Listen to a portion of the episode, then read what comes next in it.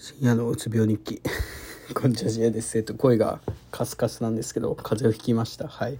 で、1日から喉がおかしいなと思ってね、で、2日今日起きたら、まあ明らかに風邪でしょうみたいな感じの雰囲気になってて、まあ熱測ると38度出てて、今そん、今もそんぐらいで変わってないんですけど、あんまり。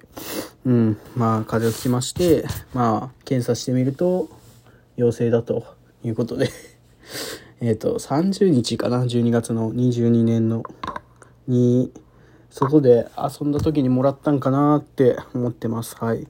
強制的に、えっ、ー、と、年始はお休みをいただくことになりました。